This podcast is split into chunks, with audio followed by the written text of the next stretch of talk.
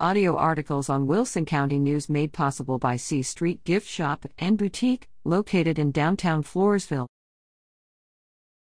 Say yes, I can, stand back, and watch what he will do. I can't, I won't, I don't. These are the words that keep people from reaching their highest potential in life. There's no telling how different this world would be if certain people throughout the ages had not lived up to their fullest potential. Consider this. What if Michelangelo had said, I don't do ceilings? David agreed with his brothers and said, I can't do giants. Michael Jordan believed his grade school coach and said, I can't do basketball. Neil Armstrong feared the unknown and said, I won't do outer space. George Washington weighed the odds and said, I don't do revolutions. Henry Ford had no vision for the future and said, I can't do cars. Walt Disney had no sense of humor and said, I won't do mice. The Apostle Paul was worried about persecution and said, I can't do mission work.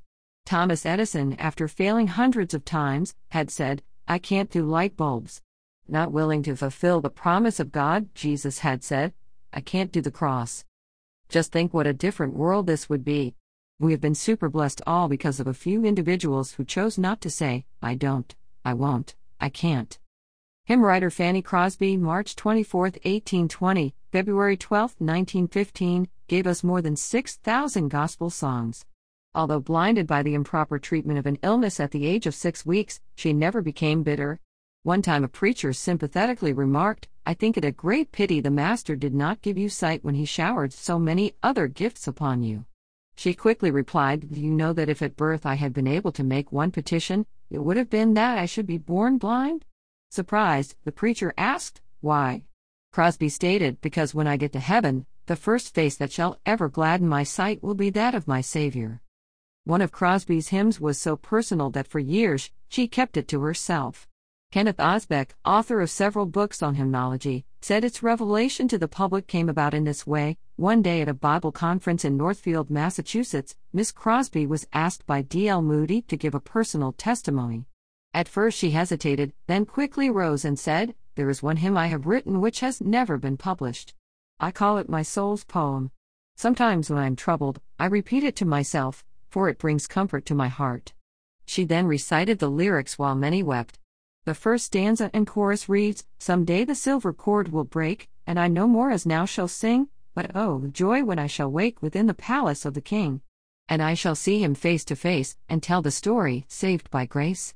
Saved by Grace Crosby slash Stebbins. Matthew 5:45 For he makes his sun rise on the evil and on the good, and sends rain on the just and on the unjust. Somewhere someone is receiving bad news and having to deal with unexpected challenges. It could result in existing in the darkness of being alone, or having feelings hurt, or unsure of when that next meal will come, or wondering how that next payment is going to get made, or surgery combined with excruciating pain during recovery. During times like these, sometimes we want to quit right where we are and never take another step because we don't know what the future holds. Our Creator has given us directions for overcoming our biggest obstacles if we will love, trust, and submit our lives to Christ.